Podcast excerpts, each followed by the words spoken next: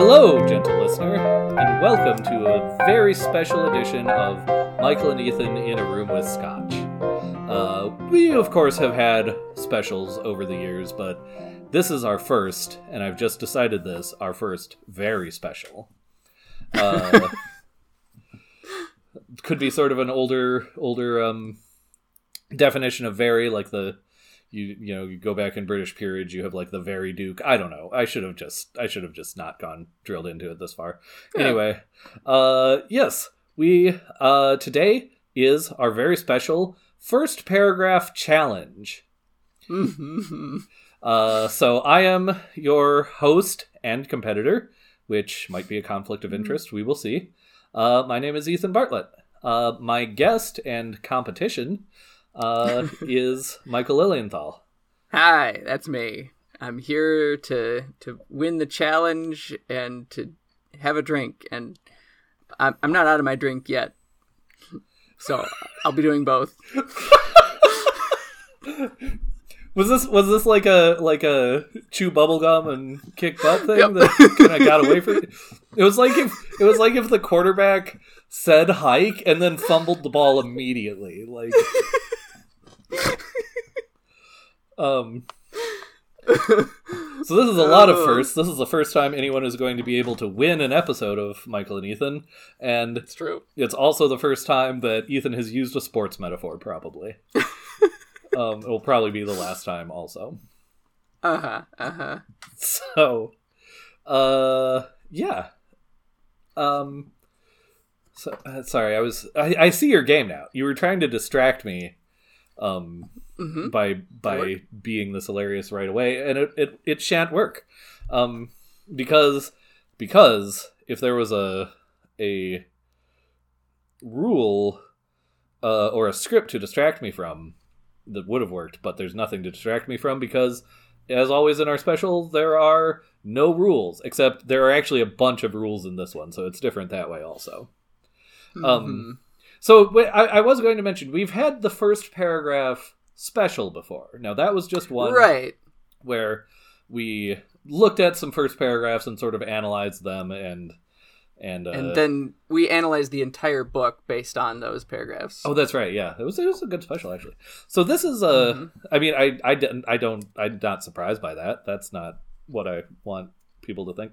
Um I yeah, so this this one is a little bit different. We're going to be competing. Uh, we're going to be the base the base idea is we're going to be reading each other first paragraphs of books, and oh, am I glorying in being able to say that phrase at last after I was banned from it four four years ago or however long. Um, right. So yes, we're going to be uh, reading each other first paragraphs of various books, um, and uh, the readee is going to then try to guess what the book is. Now we have mm-hmm. two rounds. The first round we're going to be using books that uh, we have had on the show before. Uh, right. And a correct guess in each of those circumstances will be worth two points. Um... Round two, we are each going to use books that we have never had on the show, but that, based on our sort of readings, habits, and, and styles, and, and what each of us knows about the other one's uh, uh, reading, um, that mm-hmm. there's a good chance we will be able to guess them. And in that round, we are going to start with sort of blind guesses. Try to, we'll each get a chance to guess the paragraph blindly, and then... Um, we will get three choices. So uh, mm-hmm. uh, when Michael fails to recognize the opening of Finnegan's Wake, I will give him, you know, is it Finnegan's Wake? Is it, you know, two other things that I can't think of right now. Right. Um, yes. And then so a, a correct guess out of a clear blue sky for that is going to be worth four points.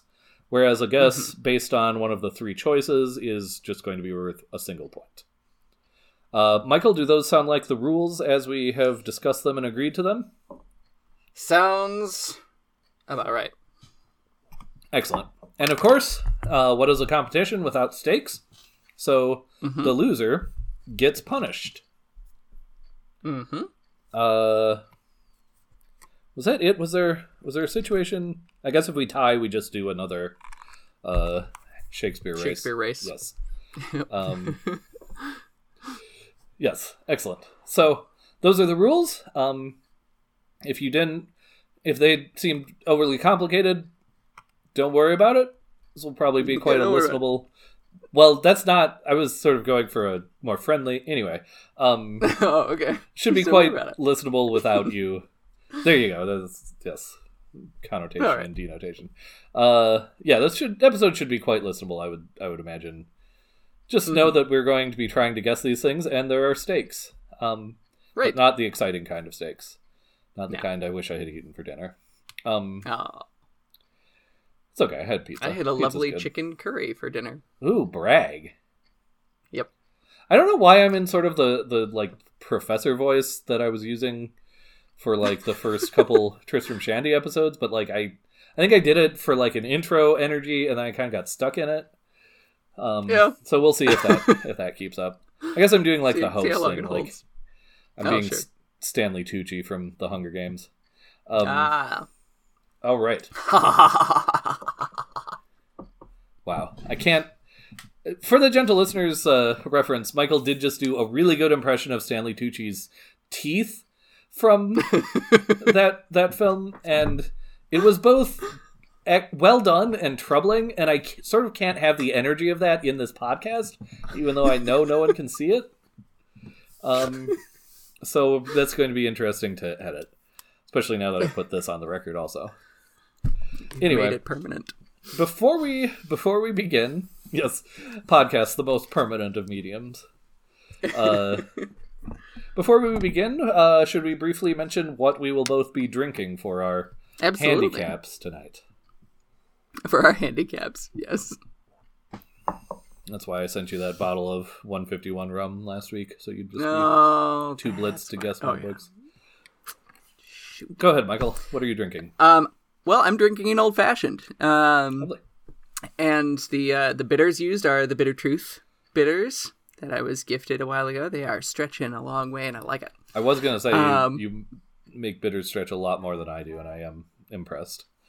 Nah, it's it's getting down there though. It's sure, getting down there. I'll have to bring it um, and yes, yes. uh, the whiskey that uh, I'm using is a Dewar's blended Scotch. Um, mm. uh, Caribbean, um, what is it? Caribbean cask or something like sure. that. It's it's uh, it's finished in rum, rum casks. casks I assume. Yeah. Um, so yeah, it's very very nice. That actually sounds quite good. Mm-hmm. Do you, do you find that the Scotch overwhelms the the other stuff going on, or does it does it? Blend I pretty well? I think it blends really nicely oh. in this case. Yeah. Sometimes Just... like the Scotch, if it's not a really good quality, um, or the whiskey, like. It just the balance is weird, but this is well, this is good. Sure. Specifically, it, using... this is the sort of like blended Scotch that like I like in a mixed drink, but I could also drink it neat. Sure. Yeah. Well, and, and specifically using Scotch in in the old fashioned template mm-hmm. is like it's kind of uh, challenging sometimes because Scotch has, mm-hmm. uh, especially if it's if it's a peatier, smokier one, it has that that uh. It, it's a bully kind of it it takes sure. over everything else so. Well, and that's where I think honestly something that really helps it is the rum. The sweetness of the yeah. rum balances that. that out pretty well. That's awesome. uh mm-hmm. So you are drinking Scotch, so we're breaking all of the rules for our specials all the rules tonight. So that's well I uh, and this may be why I have this this classy announcer voice, because I am drinking a nice red wine. Um, oh, this is. I'm not always that much of a wine drinker, but I do like a, a good bottle every once in a while. And I picked this bottle the way I normally pick wine bottles, which is by reading the label and saying, "That sounds good." Uh, and I know that some labels are full of lies, and it's it works about fifty percent of the time. I'm going to be honest. Uh, you know, sometimes yeah. I just get come away with a surprisingly good wine, and sometimes just just uh. horse doo-doo. Um, this one has been treating me twi- quite well so far. It is uh, nineteen twenty-four, I believe, is the company. Um, and it's nineteen twenty-four Double Black, their twenty nineteen Ooh. red blend. Uh, nice. And I know nothing about it because I know even less about wine than I know about Scotch. But as, as far as the company goes, the, the label claims that it's based on like a pre-prohibition recipe, which hmm. a lot of labels claim that, and it's always, I always suspect it's dubious, but right. You know, historicity aside, it's been, it's been very nice. It's very smooth. There's some uh, black currant and, and some spices going on from what mm-hmm. I can tell. Um, so I am so far good, not good sorry at all to wine. Be drinking it. What's that? That's good stuff in a wine. Absolutely. Black currant and spices. Absolutely. That's, that's nice. So it is. Um, mm-hmm. Well then, without further ado, shall we get started on the blood sports? Let's begin. May the odds be ever in your favor. Yeah, that was necessary. Um, it's going to be either so much better or so much worse if one of us does bring a Hunger Games book. Uh, well, I'm throwing this one out. um, yeah, Michael, as the as sort of the, the guest, I think I will let you go first, unless you would prefer okay. to defer. It's up to you.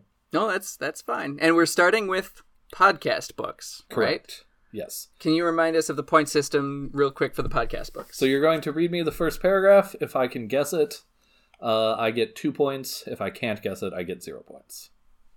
Right. I'm going to turn my camera off so you can't see the book oh, I'm grabbing. Oh, very tricky, yes. So, yes, I'm very tricky. All right, here is the first book, Ethan. Yes.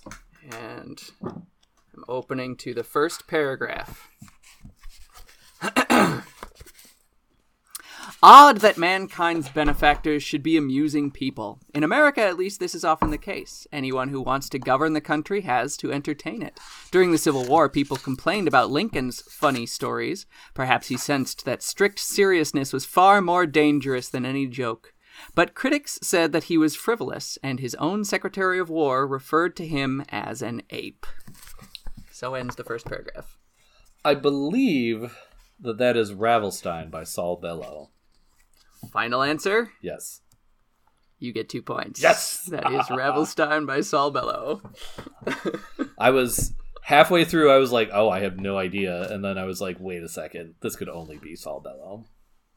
Of course it could only be Saul Bellow. Out of the, at least out of the selections we've had for, for this show. Mm-hmm. Um. Okay.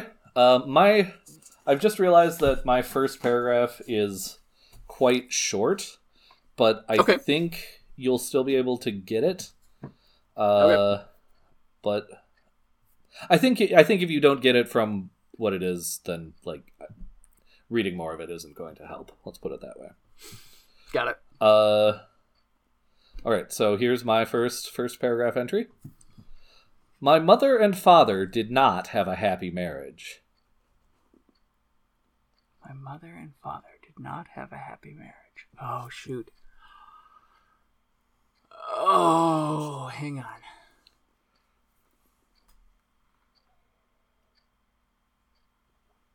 on.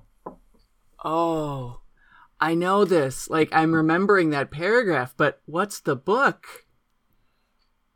My mother and father did not have a happy marriage.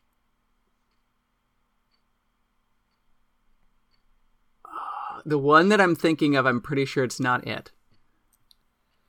No, it wouldn't be that. Oh, no. I can... There's got to be, like, a time limit on this, too, but, like... I was going to say, I can give you no. a few more sentences if you think that would help. Uh, no, no, no, we're not going to cheat. We're not going to cheat on this. I'm going to play it fair.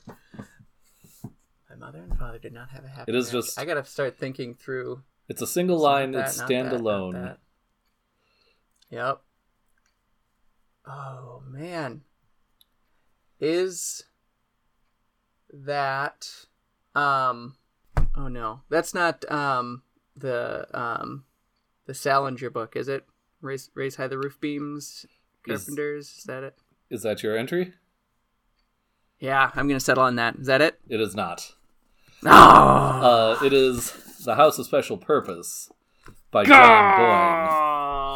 Yes, of course it is. Uh, no, I, oh. I, I, uh, I suspected yep. that you'd get it from the first line, partly because, as I'm sure we probably discussed, you know, when we discussed this book, it's it's Tolstoy. It's, you know, a direct reference to uh, right. Anna Karenina, yep. and so you'd get it from the Russian yep. stuff. But alas, Um, See, and I remember discussing it, but I could not remember the context of discussing it. Sure. Like, but now that you say that, yes, of course, that's why we, we mentioned that specifically. Oh, farts. Okay. Um, Very good. Excellent. Uh, All right. And we're we're doing two two podcast books each, right? Yes. So if you have a second podcast book, now would be the time. Turning my camera back off. Here we go. So then, you want a story, and I will tell you one. But just the one. Don't either of you ask me for more. It's late, and we have a long day of travel ahead of us. Pari, you and I. We will need your sleep tonight. And you, Abdullah, I am counting on you, boy, while your sister and I are away. So is your mother. Now, one story then. Listen, both of you. Listen well, and don't interrupt. Uh... Oh my gosh, I know what book it is. I cannot remember the title. It's, um... Do you remember the author? Yeah, it's a... Well, I do, but I'm afraid I'm going to butcher his name also. It, uh... or, or remember it wrong and, and out myself as a jerk. Um, is it Khaled Hosseini? The... I think the rules are you still need the, the title. Yeah. Um. uh, I'm going to say... Uh, I'm stuck on a number. I'm going to say A Thousand Splendid Suns. Final answer? Yes. It's And the Mountains Echoed. Dadgummit, that's right. By Khaled Hosseini. Yes, you got that right. So I don't know. Do you get the points for that? No, I don't think I get the points with that. I didn't I say think... anything like the title, even. No. Uh, okay, that is a different novel by him. That yes, he did write A Thousand a Splendid Suns. Yep. Uh, uh, all right. So I I lose out there. Okay. All right. Here's my chance to to catch up. Yes. Um, I'm ready. We were fractious and overpaid. Our mornings lacked promise. At least those of us who smoked had something to look forward to at ten fifteen. Most of us liked everyone. A few of us hated specific individuals. One or two people loved everyone and everything. Those who loved everyone were unanimously reviled. We loved free bagels in the morning. They happened all too infrequently. Our benefits were astonishing in comprehensiveness and quality of care. Sometimes we questioned whether they were worth it. Um, is that, and then we came to the end? I'm going to give it to you. The The title is technically just Then We Came to the End. Then We Came to the End. But that's, then we came that's to the far end. Too much of a of a nitpick to uh, penalize you for. So yes, you get two points for that. Yes. Uh, We're tied. It's interesting because I feel like for our second, our second uh, trappy um, podcast book, we both chose one we knew the other one didn't like. Yep. Yep. And it certainly worked on me because that's I, I'm sure that's part of why my brain just didn't retain what the title of that book was, because it was like, I don't care about this anymore. And it was well, foolish. And, and for me, like it, it worked in, in my favor for the one you picked, because it was like, I didn't like this one and I remember not liking this one. So that is that is sort of the reverse trap that it could be. Right. Like, it was such a bad impression. Yep, that it's it's stuck in my brain as a, a warning flag from now on. Yep. Uh, funny. All I don't right. think I reviled it that bad. What's that? But, um, I don't think I reviled it that bad. Like, I definitely saw its merits. I just didn't like it. Yeah, I mean, I, I believe you ended up uh, rating it a skip, but I think I did. Yeah, I'm pretty sure you did. Uh, I mean, yeah, you yeah. certainly said. You, you talked about its its merits and so forth. Yeah. I, I think I liked it better than you at the time, and I think I came to like it less. Because every once in okay. a while I would like dip back into it, and I'd be like, uh. As I just dragged it through the mud. I mean, I, I don't want to give you... Shoved its the... bloody pulpy face in your face. um, this is a family podcast, so... Oh, sorry. Uh, yeah, no, I don't know. I, I think I just... Uh, Sometimes I read books very fast, and I like them when I read them fast. Oh, I, and then if I try I, to go know, back I get over that. Them, it's like, oh, that, I, I get that way with movies a lot. Oh, sure. Like my first watch of a movie, I watch it like, yes, this movie was amazing, and then I watch it again, and I'm like, oh, that's oh wait, it was actually... a disaster, wasn't it? That was bad. That was a bad movie. Sure. Like, I had that reaction to The Lake House with Keanu Reeves. Oh, sure. Like, the first time I watched it, I was like, this movie's amazing! Uh, and then I watched it again, I was like, oh. I kind of feel like that's how we as a culture... That, that was, like, like the biggest one eighty as far as a movie goes. I kind of feel like that's how we as a culture reacted to that movie. Because I feel like... Sure, okay. I, I don't know why I remember this, 'cause, but I feel like around the time that movie was in theaters, there were a lot of people who were like, yeah, it's it's pulpy, but it's it's it's a nice movie. It's it's pretty good. And then, mm-hmm. like, within a year, I was starting to see it as, like, the go-to example of, like, a disaster of a movie. Of course. Maybe I'm remembering that wrong. That's That could just be me, but... Yeah. Yeah. It's all right. um, all right. So that ends round one, I believe. We were both going to prepare... Round one. Two, and here we are tied... So mm-hmm. I don't like that. Um, Got to keep things interesting. We do. Uh, so the... Like the Vikings versus the Packers. Well, uh, what? Sure. uh, don't get me started. I'm just on saying that. The Vikings couldn't just win with that big of a lead. They had to let the Packers catch up, make it interesting, and then be like, okay, we'll, we'll end it. We'll win. Well, and and when the Packers do win, that's also their M O is like... Oh yeah, you know they the Packers. No matter like they they did this. Okay, we're not talking about sports. This is not a sports podcast. But they did this. You were the first one to bring up sports. They did this with Favre, and they did it. They do it with Rodgers too, where it's like they'll play dis, like a disaster until the last like eight minutes of the fourth quarter, and then they either win or lose at that point. Right. Uh, anyway. Um. I'm gonna I'm gonna definitely edit that part out, or at least pretend that I edit this show at all, and then leave mm-hmm. all of this in there. Um, okay, yeah. So round two. Uh, round two. Michael, are you prepared to start us off? Absolutely. And the rules of round two. Can you yes, thank you. Brief us on those quick. Thank you. So these are books we think it's likely. Each of us thinks it's likely the other one would be able to guess. Now that's obviously somewhat ambiguous and somewhat, you know, difficult to determine. Um, so because of that, we've um, instated a rule that uh, we first try to guess out of a clear blue sky, but as that is more unlikely in this round than the last one, um, we can we get four points. We guess it out of a clear blue, and we can still get a point if we give up and um, ask for multiple choices, and each of us should have three choices for the other one to choose between. Mm-hmm. Uh, so All yeah, right. With that, Michael, please uh, feel free to start us off. I will. Now, all all of the books that I have selected for you are ones that I'm fairly certain that you have A, seen on my shelf, and B, commented on, okay. on my shelf. Interesting. So, um, in one capacity or another. I don't so, know that I have the, like... I don't know that I have the brain, like, intelligence to do that for you. Like, I don't, I just don't know that my memory is, like, that good, but, um, yeah, so I've just tried to pick ones that I just sort of intuitively think it's likely that you would be able to, to get. Anyway, please, Got please it. continue. All right. So here is the first paragraph of the first book of round two. There was no possibility of taking a walk that day. We had been wandering, indeed, in the leafless shrubbery an hour in the morning, but since dinner, Missus Reed, when there was no company, dined early, the cold winter wind had brought with it clouds so somber and a rain so penetrating that further outdoor exercise was now out of the question. Can you reread just the first sentence, quick? Yes. There was no possibility of taking a walk that day. I think that makes a hash of my first guess.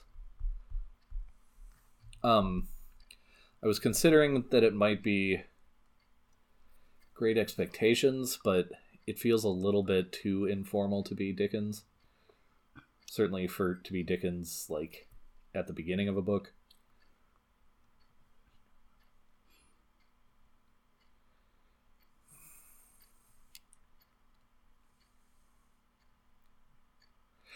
Wait, we never settled this. Do we... Hmm. Do we get a clear blue sky guess? And if it's wrong, we go to multiple choice? Or do we just get one guess, period? Oh, that's interesting. Um, no, I don't think we've settled that. I am intrigued by the idea of a free blue sky guess. And if it's wrong, you get multiple choice. I think that seems I think that seems fair and good. But obviously yes. Only one blue sky guess. Right. It sounds very familiar. Missus Reed would obviously be key there. Ah! I think I'm going to be mad when I figure out, when I learn one way or the other what book this is. But now, all I can think of are, is Great Expectations. So I'm going to say that as my clear blue sky guess. Great Expectations? Yes. Is not the book. Sorry. That's what I figured. All right. Your, your multiple choice options are, is it A, Mayor of Casterbridge? Is it B, Jane Eyre? Or is it C, Emma? Well, Jane Austen was all in third person, so I'm assuming it's not Emma. I, I've read Mayor of Casterbridge. I think that's also in third person, so I'm going to go with Jane Eyre. Final. Ding, ding, ding. Yes. You get a point. It is Jane Eyre. Okay. Yes. So that is even a book I have read. Uh. I had to pick another one that you hate. Yeah, I've now given you the, like, uh, the key, the, like, when, you know, you figure out that someone's chess strategy is that they'll always take material. Now you, now you can just outflank me every time. Exactly. I assume you're, I have to assume you're, like, quickly revising your entries to all be ones that you just know I hate. Here, scratch these out here quick. It's gonna be uh it's gonna be Grapes of Wrath next. If I called that correctly, I get six points. No, I'm just kidding. Um, all right. Uh I'm going to hit you with, with my uh my one now. My uh first paragraph for you. Uh mm-hmm. Are you ready, Michael? I'm ready. Among other buildings in a certain town, which for many reasons it will be prudent to refrain from mentioning, and to which I will assign no fictitious name, there is one anciently common to most towns, great or small, to wit, a workhouse. And in this workhouse was born on a day and date which I need not trouble myself to repeat, inasmuch as it can be of no possible consequence to the reader in this stage of business at all events, the item of mortality whose name is prefixed to the head of this chapter.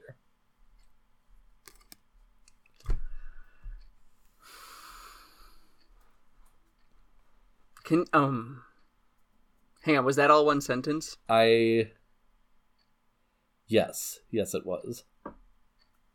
Okay, so my clear blue sky guess is Oliver Twist. Dadgummit! Very upsetting. Yes! All right, yes! And Michael pulls into the lead. Yes! Uh, yes! It's, it's an interesting balance because it's like, I'm trying to do ones mm-hmm. you have a chance of getting without handing them to you, With... though apparently, right? Apparently, uh, whatever. It's fine. It's fine. It's fine. It's fine. It's fine. It's fine. Uh, it's fine. Uh, yeah, Michael. I guess it's it's your turn then. All right. Time for me to redeem right. myself. Here you go. You got your chance. Um, so first paragraph. This one's a longer one. Okay. So. You would have searched a long time for the sort of winding lane or tranquil meadow for which England later became celebrated. There were instead miles of desolate, uncultivated land, here and there rough-hewn paths over craggy hills or bleak moorland. Most of the roads left by the Romans would by then have become broken or overgrown, often fading into wilderness. Icy fogs hung over rivers and marshes, serving all too well the ogres that were then still native to this land. The people who lived nearby, one wonders what desperation led them to settle in such gloomy spots, might well have feared these creatures whose panting breaths could be heard long before their deformed figures emerged from the mist. But such monsters were not cause for astonishment. People then would have regarded them as everyday hazards, and in those days there was so much else to worry about. How to get food out of the hard ground, how not to run out of firewood, how to stop the sickness that could kill a dozen pigs in a single day and produce green rashes on the cheeks of children. Wow, that is a heavy paragraph. Yep. um, one one more time, can you run through the first, like, sentence? Yep. You would have searched a long time for the sort of winding lane or tranquil meadow for which England later became celebrated. Okay. So we're in a later period reflecting back on an earlier period.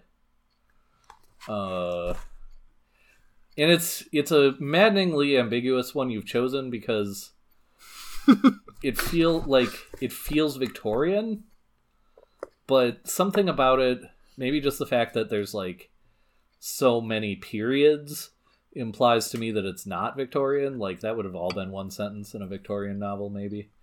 Um, hmm. Or at least two sentences, two or three. Okay, the only... The only guess that I have, and it's not a book I've ever read, so I have no idea if it's if it's valid at all. The only thing that, that occurs to me is Rebecca. So I'm going to go that. Final um, answer? Yes. Nope. What was it? Wrong. We need a buzzer. Okay. Here's your here's your multiple choice. Yes. Is it A, The Buried Giant by Kazuo Ishiguro? Oh my gosh. Is it B, The Once and Future King by T H White? Or is oh. it C, Out of the Silent Planet by C S Lewis? Okay, first of all, that is a dirty trick, those first two choices. Um, because The Buried Giant actually frickin' occurred to me.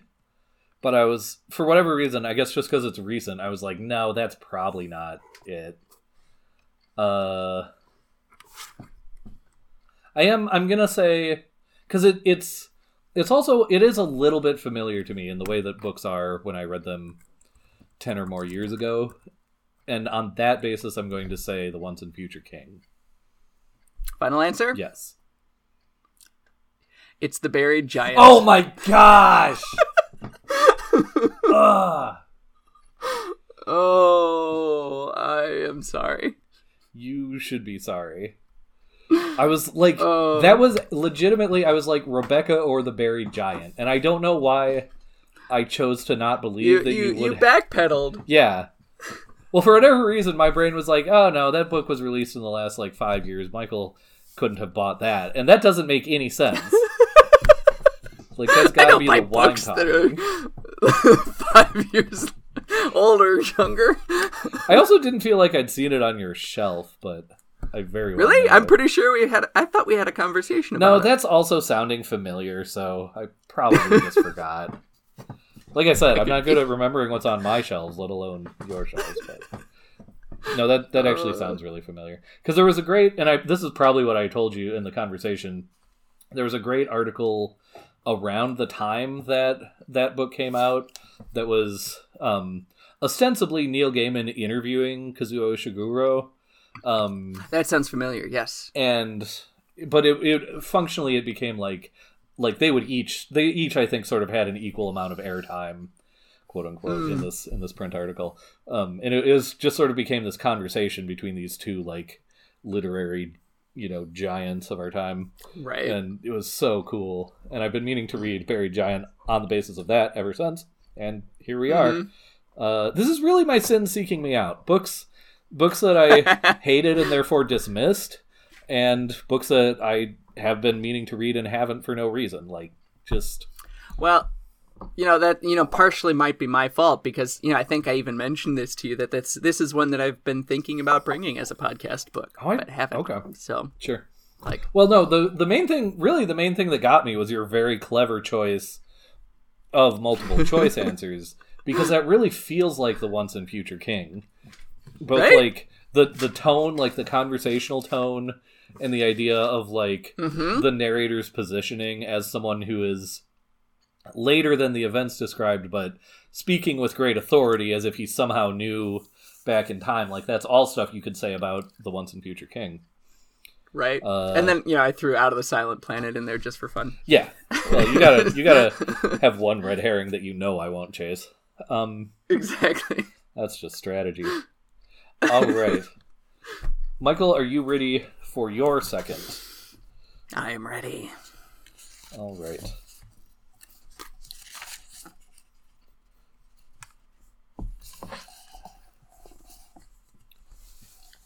Okay.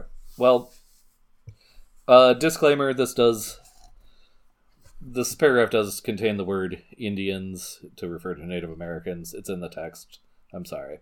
Okay. Um, so, on a hill by the Mississippi where Chippewas camped two generations ago, a girl stood in relief against the cornflower blue of northern sky. She saw no Indians now. She saw flour mills and the blinking windows of skyscrapers in Minneapolis and Saint Paul. Nor was she thinking of squaws and portages, and the Yankee fur traders whose shadows were all about her. She was meditating upon walnut fudge, the plays of Brew, the reasons why heels run over, and the fact that the chemistry instructor had stared at the new coiffure, which concealed her ears. Oof. Mmm.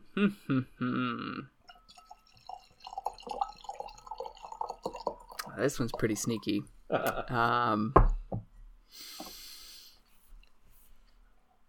Oh, I'm having a hard tra- time coming up with a guess on this one. Um. Uh, I really, I can't think of anything. So, just for the sake of a uh, blue sky guess, is it the color purple? No, it is not. No. Interesting guess. Um, there you go. All right, Michael. Um, My multiple choice. Come on, come on. Okay, so is this uh, Elmer Gantry by Sinclair Lewis? Is this Main Street by Sinclair Lewis? Or is this the beginning of the U S A trilogy by John Dos Passos?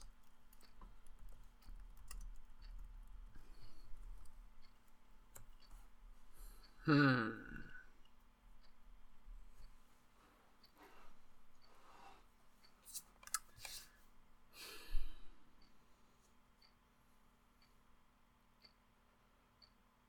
I don't like that. um. Okay. Um. Can you read the first sentence again? Yes. I should probably have just turned off my camera like you did, rather than give myself a hernia trying to avoid, trying to read and avoid. Uh, on a hill by the Mississippi where Chippewas camped two generations ago, a girl stood in relief against the cornflower blue of northern sky. Okay, is it okay? I'm gonna I'm gonna settle on Main Street. Ding ding ding! You got it. Yes. Oh, okay. I felt a little mean giving you two Lewis novels. Um, no, that's totally fair. But my, my logic was that you might extrapolate that a novel named after an Elmer Gantry would not begin from the perspective of a young woman.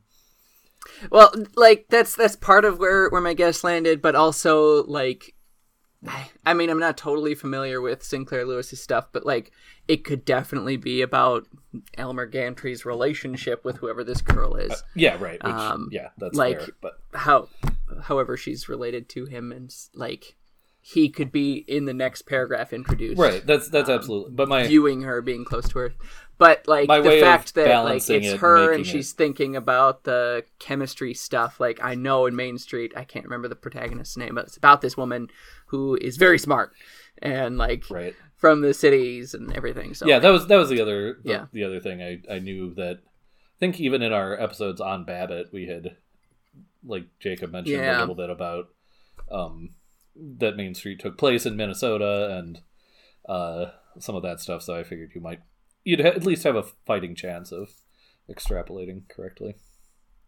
Right. Um, good. Now, I do not like that that ex- nets you another point, and therefore uh, you you uh, are in a fairly comfortable lead, unless I can guess the next. Mm-hmm. Uh, guess the next thing. We got one more. You do, right? Yes. One more. Okay. Are you ready? I am ready. This one, I I think I, the the last one I think was harder, but I think this one you have a much better chance of guessing, perhaps, perhaps on the first first try.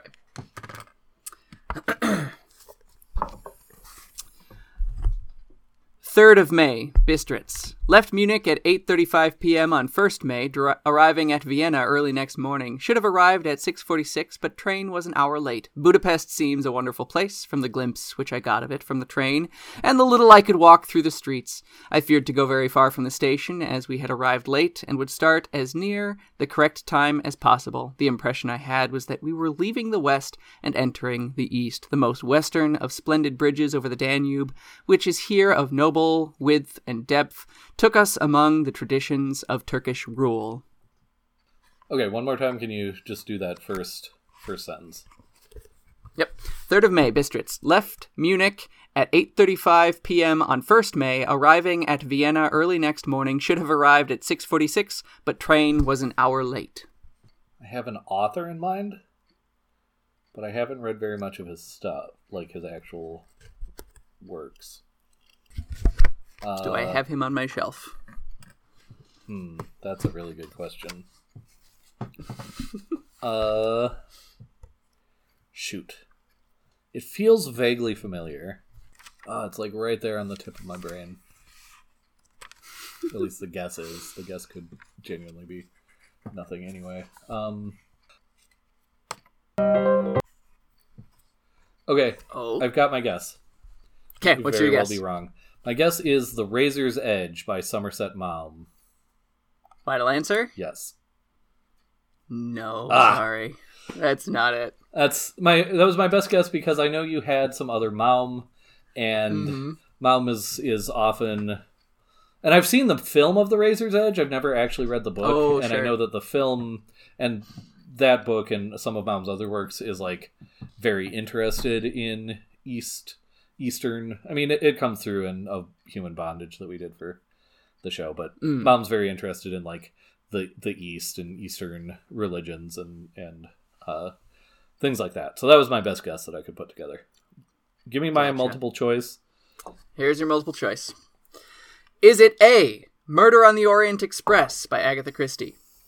Is it B, Lord Jim by Joseph Conrad? Or is it C, Dracula by Bram Stoker? Well, frick, it could be any of those. Because I, I was like, you said Murder on the Orient Express, and I was like, oh yeah, duh. And then you said Lord Jim, and I was like, oh no, it's got to be that instead. And then you said Dracula. I'm gonna, I'm gonna go. So because I don't think Murder on the Orient Express has any of that, and I could be remembering wrong because I have read it, but it's been a while. I don't think Orient has that like intertextuality stuff. I think Christie was usually pretty straightforward in her narrative style, um, and it's been almost double the amount of time that I since I read Lord Jim, but I don't think it's super interested in sort of the the East. Though again, I mean, I was fifteen when I read that book, so it almost that almost counts as not having read it. Sorry to any fifteen-year-olds listening. Um, so I, I'm just gonna go ahead and guess Dracula. Final answer? Yes. It is Dracula! Uh-huh. Yes. Uh, yeah, I I didn't read the um, heading to the chapter. Sure. Um, which, like, I mean, someone might be able to try to argue that that's the first paragraph, but I call it the heading where it says Jonathan Harker's journal kept in shorthand. Sure. Yeah, um, I mean, that would have so. just given, for one thing, that would have just given the game away. So, like, right. that's not fun. Um, and for another thing, I actually did a similar thing with uh, Main Street because. Oh, okay. What I read you was chapter one, like, you know, first paragraph of chapter one, which I, I figure is like a fair definition of what a first paragraph of a novel is. Like, it'd be difficult to argue with that, I think.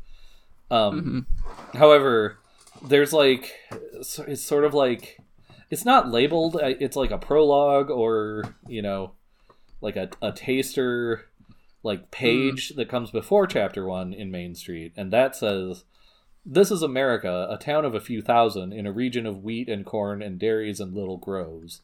The town is, in our tale, called Gopher Prairie, Minnesota, but its Main Street is the continuation of Main Streets everywhere." Mm-hmm. So, like, mm-hmm. I, I that, did that. Yeah, what's that? That would that would have given the game away too. Yeah, so I, yeah, I did I'm decide. Not, to... I'm not even mad about that. uh, okay. Um, well, this is now. This is like when the uh, the away team is. Wow, I'm going to say another sports metaphor. But another is, sports metaphor. This is like when the away team is up at the bottom of the ninth in a baseball game. Like, it feels like we should just call rule. It. But right. no. Uh, exactly, mercy rule. But no, I'm going to uh, unmercifully, because I am, as we know, nothing if not a sort of totalitarian, uh, uh, authoritarian of a host. So- I am going to make you participate in your last guess. Which is, you know, you're you're you're you're taking control for yourself. You're you're not letting me or anyone else take your life away from you. You're giving it up of your own accord. Exactly. So. Actually, I don't know why I'm taking that. Uh, All right. Don't worry. I'm just grabbing the book here. Once again, pay just... no attention to the man behind the curtain. Just stellar audio that we're creating here. Um... I might have to actually edit this one somewhat. Like, it's going to involve selecting some Work. stuff and hitting delete is going to be really Oof. just the worst. That's fine. I'll deal. um, but I did, since this is a since this is a throwaway round, I actually decided to uh, call an audible. Who am I? Why My goodness, keep... that's yet another sports Exactly. Metaphor. What what is happening? What's I'm gonna Michael, I know I know we're about, you know, two hundred and fifty miles separate. I might need you to drive over here and just slap me in the face. like, like right now. Are you, just to... are you having a stroke? Like, do you smell burnt toast? Um show, I mean... show me a full mouth smile. Do both sides of your face rise at the same time? Oh no. I mean, that was that was one, right? Yeah, right. That works. Okay. Okay. um. So anyway, this is this is sort of my throwaway one that seems either see it depending on how I think about it, it seems either more fair or less fair than the one I was going to do. Um. Okay.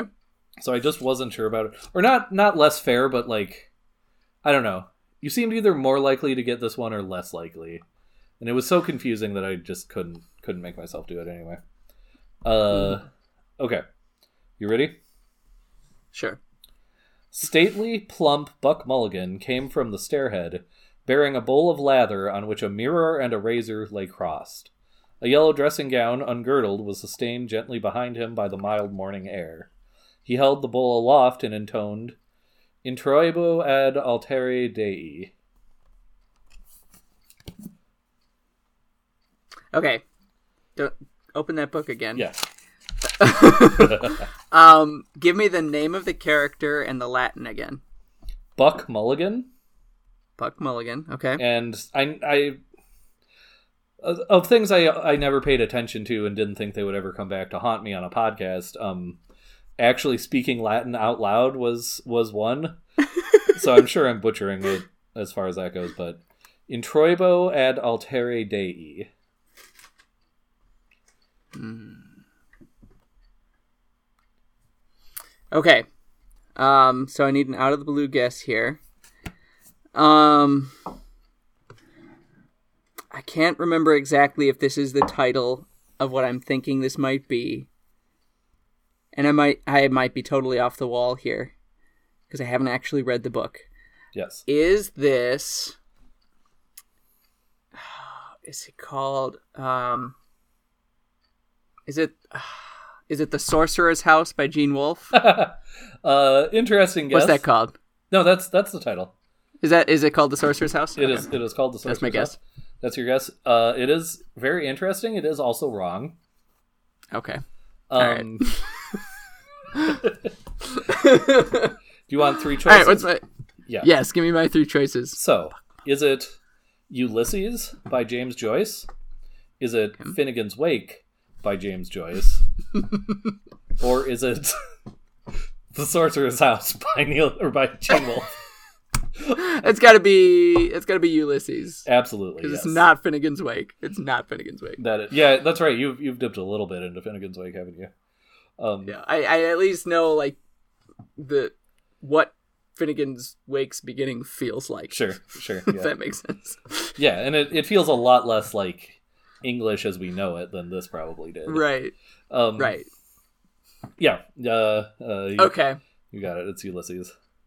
No, so the reason that I didn't do that until I knew you had won is that, like, that first, really the first four words are super famous of Ulysses. Stately, plump, mm. Buck Mulligan. Um, got it. And that opening is pretty famous uh, along the lines of, you know, Anna Karenina and all all happy families mm-hmm. are alike, or any any of those other ones. So it's like, if if even if you, ha- I know you hadn't read Ulysses, but, like, if you mm-hmm. had encountered a reference to that somewhere else and, like, ever tracked it down, like, there was a really good chance you might know, you might have been able to sure. get it anyway. Uh, but so, but yeah, it's a, it is, it, I, I, I really do love that, the beginning of that book. Like, it is one of it's, my that's great. favorite first paragraphs. It's, it's an absolutely great first paragraph. And, like, honestly, my, my brain, as you obviously no went immediately to fantasy, but sure. like a fantasy that could be hiding something else behind it. Yeah, yeah. So that's where I was like, Gene Wolfe. Right. I I honestly suspect that um like it, it, reading through Ulysses, which I did do in preparation for going to Ireland, so mm. if anyone thought they were going to get away as with... one does. I was going to say, if anyone thought they were going to get away without hearing about Ireland from me on this episode, um yep. I made you suffer right at the end. Uh but anyway, yeah, I, I read it in preparation for going to Ireland because I just was anticipating over you know how you how you like anticipate really specific conversations that will probably never happen. I was mm-hmm. anticipating like sitting at a bar with some Irish guy and having him be like, "You haven't read Ulysses and you say you love Ireland," you know, something like that. Right. uh, which it turned out tons of Irish people had not read Ulysses, but right. Um, yeah. Then you turn into the American who comes to Ireland and is like, "Yeah, I love Ireland. I've read Ulysses." uh, I it's it's interesting. I didn't. Um, we've had John Millington sing on this show, and I didn't. Uh-huh. I didn't bring it up even when I was on uh, on the Aran Islands on Innismore. Um, partly because I was really afraid of being that guy. Um, but, uh, I found out later that, or I read somewhere anyway, that like, and this might've been on Reddit or something, so who knows how accurate it is, mm-hmm. but, um, someone was claiming that like Irish school kids kind of hate, uh, the Playboy of the Western World because they all have to read it in, you know, it's like our equivalent of Romeo and Juliet or something, like something you read in ninth grade and, you know, it was just just boring and, and brings back memories of school days or, you know, being forced to right. read stuff for, for literature class or whatever. Um, anyway, uh, now I forgot what I was going to say about Ulysses. Um, you read it. Yeah, I read it in preparation for going to, to Ireland. Um, nope, that... That train of thought left the station without me. Huh. Right along with the Orient Express. And whatever train Jonathan Harker was on. Actually, my, my uh, um, the first thought that came to mind for that entry was uh, actually another Joyce. Um, it was Portrait of the Artist mm. as a Young Man. Um, oh, you know what? I, I honestly thought of putting... Maybe not for that one. I, I thought of having that as one of the multiple choice options. Sure. I, maybe for that, maybe for the Jane Eyre one. Oh, sure. Um, um, Or maybe it was for that one. Well, because nah, I don't know. They're like, they're, you know, it's it, Portrait of the Artist is two hundred fifty pages or something. There are only five mm-hmm. chapters in it, and one of the chapters is all in diary entries. Um, but I discarded that because I remembered it comes at the end. Uh, like it's the, it. it's the last chapter is is all diary entries. So, mm. uh, yeah, clever man. I wonder what I was going to say about Ulysses. That's just. Uh, Whatever, victim of my own you, digressions. Like, you brought up J M. Synge, and that.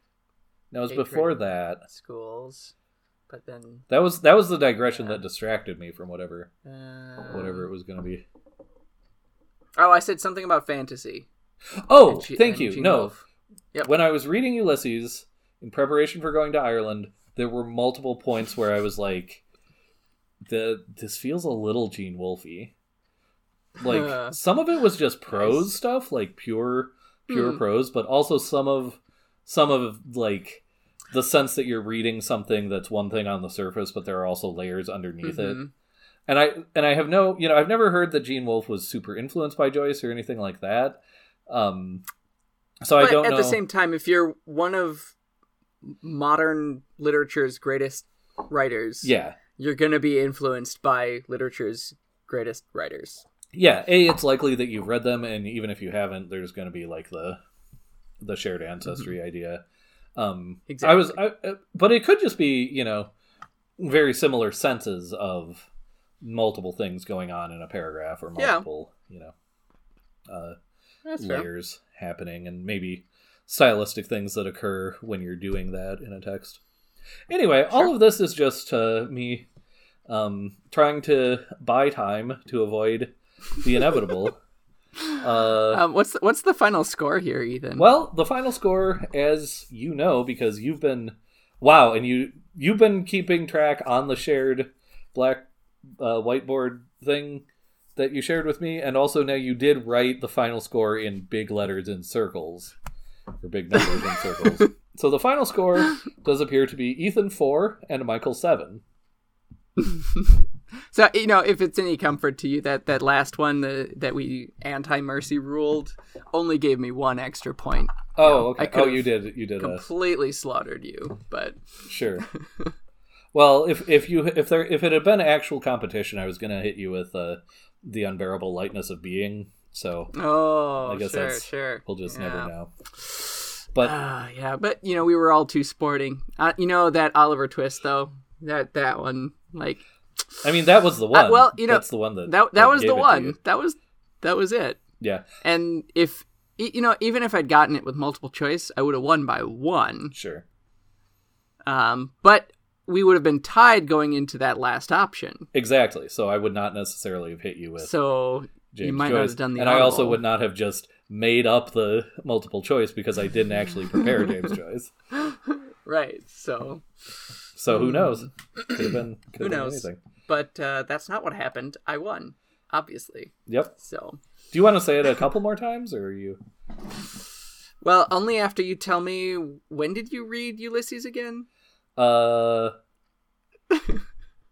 like Kairos or Kronos? Yeah, right. Like, do you want do you want the the month or the like the the thing I was? Oh, like you were. Yeah, the thing. The I thing. was preparing to go to Ireland, Michael. I was preparing to go to Ireland. Okay. That was All the right, only thing I punishment? did to prepare, other than getting a passport. That's fair. Um, I, you know, I'm pretty sure in our, our, our J M. Synge episode, you said you read that in preparation for going to Ireland too, didn't you? Uh, I probably did. Maybe. Anyway, I did. I, I like, you know, any anything that was like. Yeah. Irish that I'd been meaning to read or reread, I just kind of went ahead and did in that time period because mm. it was like I didn't want to, you know, have come back and then read something and be like, oh, I should have read this. Right, right. That's fair. Okay, here's oh, the punishment. I thought, see, I thought that was going to have to do with the punishment or something. I thought I was going to no. be like, I read it in October of twenty nineteen, and you would have been like, read these movie reviews. Wrong! Yeah. No. No. What is what is right, the punishment, no. Michael? Your punishment is look to your immediate right. Okay. Find the nearest book to you. There's literally from your all, immediate right. Out in the room I'm in, that's the only direction where there is not like a stack or a shelf of books. You literally like to my left, in front of me, behind me, all all books. To my immediate right, uh, it's pretty bare room, except there is a copy of Neal Stephenson's Cryptonomicon sitting in the middle of the floor for no reason. So, unless you want to... I put it there. I was going to say, unless you want to redo it with a good direction, I will just go grab that. Nope, grab that. All right. That's great. Excellent. That sounds good. Excellent. Now that you have to do more editing to fill this space...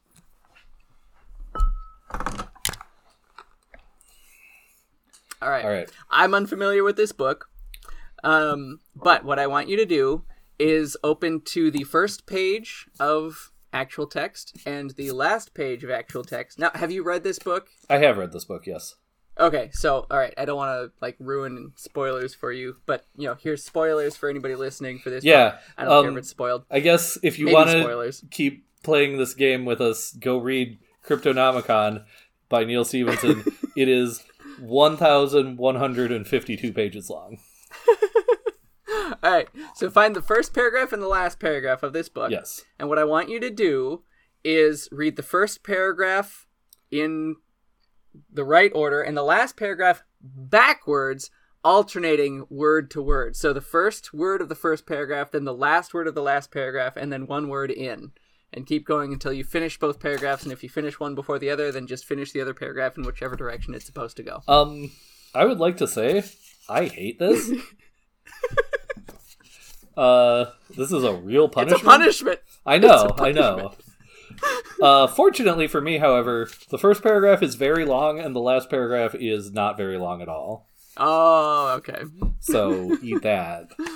I was hoping for the opposite. I know okay. you were. Uh... So, first word, first paragraph, last word, last paragraph, second word, first paragraph, second word. to last word, last paragraph. Yep. All right. Um, this is going to be the most headache-inducing, or the most, this is going to be the worst audio we've generated in this episode, in which there were, like, multiple long pauses that I may or may not edit out. All right. Ready? Yep. Two. Two. Oh, okay, Neal Stephenson. That's, no, that, that, like, I genuinely think Neal Stephenson is one of our smartest, you know, writers who's alive right now, and he one hundred percent sure. did that on purpose. Absolutely. I'm extremely angry at him. All right, I'm going to start over and not, like, rant in the middle of it. Two, two, tires, then, fly, less, two, perhaps. Uh, whale, mile, uh, uh, bamboo, than, grove, more, all, river, chopped, the, all, but down Harvard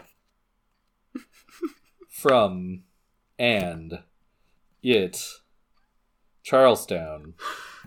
I forgot where I was. But from Charlestown. Oh, was it but? No. Okay, maybe. From between it halfway is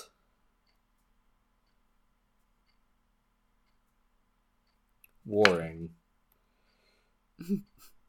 uh, it songs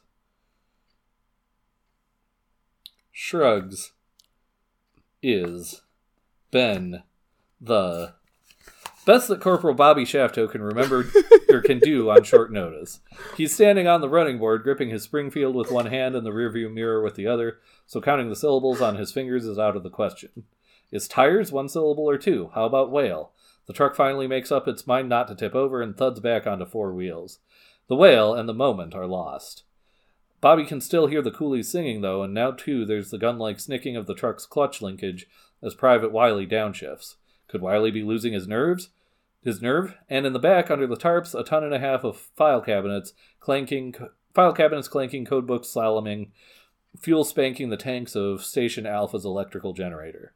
The modern world's hell on haiku writers. Electrical generators is what, like eight syllables? You couldn't even fit that onto the second line.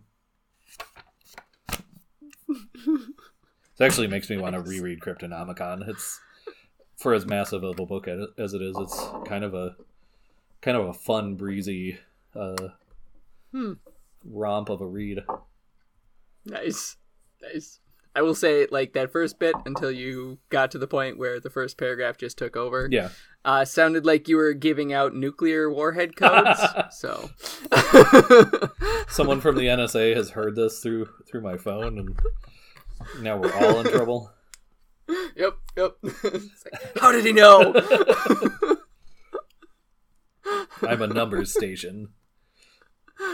Oh, yes. Very good. Well, thank you for, for taking that punishment like a man. Well, you know. It was fine. I like it when you punish me secretly, but I'm not, I wouldn't admit that, especially here on our of family show. Not. Oh, no. No. Um, yeah. Well, gentle listener, uh, thank you for uh, listening along to my humiliation. Uh, we remain, as always, Ethan and Michael. Usually in a room with scotch. Not in a room with scotch, mm-hmm. except Michael this time. Uh, I got scotch. So I believe our next disc- book, is it Snowflower? Snowflower. Okay. Mm-hmm. Our next book under discussion will be Snowflower and the Secret Fan by Lisa C. Uh, you can read along with us. Uh, you can share your thoughts uh, over at the... the contact section of tapestryradio.org slash scotchcast. Or wait. Anyway, go to tapestry radio dot org, find our show. There's yeah, there's contact right. stuff. Um, we uh, will do your homework for you. If you want to your homework to appear, and it could be current homework, future homework, past homework.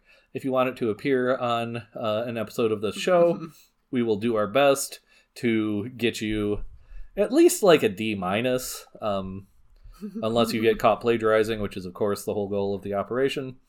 Um, you can also, if you're bored, uh, or if you like this show, uh, you can also listen to our other shows on the Tapestry Radio Network.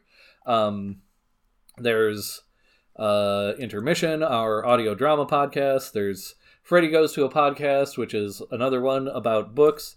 Um, there's... Uh, Us Play Fiasco, the Fiasco Real Play R P G improv podcast. Uh, there is Pokemon Rollout, the Pokemon Tabletop United actual play R P G podcast. Uh, I think we have some others, but I can't remember right now. Um, yeah, it's a... Michael, uh, are you anywhere findable? Is there anything else you want to talk about or promote? Yeah. Uh, I'm on Twitter at M G L I L I E N T H A L. Uh, you can at me there. Um, my phone is has been telling me lately that it has no memory space left, and so I have had to delete apps, and Twitter is one of those that has been deleted. Not that I can't access Twitter anymore, but it might just take me a little longer than usual. Good story. Um... There you go. I did think for a second that you were about to give out your phone number, and I was going to be like, Michael, no. That is some actual editing work I would have to do, and I don't want to. I don't want to work. So um, my phone number and then my social security number in no particular order is. I mean, it is. I would cut it and then save it in a file that I just yes. had. Um, just you. Yeah. Uh. Anyway, I am on Twitter at Bartlett. That's B J A R T L E T T. I'm on Instagram at Captain Stormfield, all one word, lowercase. I post landscape shots of, like, Ireland and Colorado when I'm bored. Um, Wait, were you in Ireland? Uh, I was going to just, like, steamroll over that and completely ignore it, and then I forgot what the next thing I had to say was. So, um, in fact, I think that's that's pretty much it, huh? Yeah, um, yeah, that sounds good. yeah, so until next time, gentle listener, uh, just remember, it's our party, and we'll cry if Michael draws big uh, numbers with lower numbers than Michael has in them uh, as a way to try to rub in his victory. Okay, thanks, bye! I'm proud of you for finishing that sentence. It was it was a it was a quite a shaky landing, but I think I I think I brought it in.